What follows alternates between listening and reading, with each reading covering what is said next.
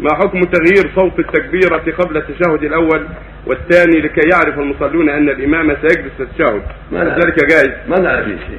ما نعلم فيه شيء. صوت المكبر المهم إنه ينبه الناس.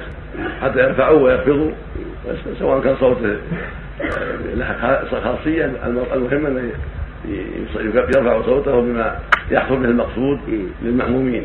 وإذا كان في صوته علامة على جلوس الشهد الأول والأخير؟ فلا مانع من ذلك حتى لا يقوم وينهضوا ويعلموا متعمد في تغيير صوته ما نعلم فيه شيء المهم هل المهم. يجوز تغيير الصوت ما نعلم فيه شيء لا حرج في ذلك. لأن المقصود نفع نفع الجماعة.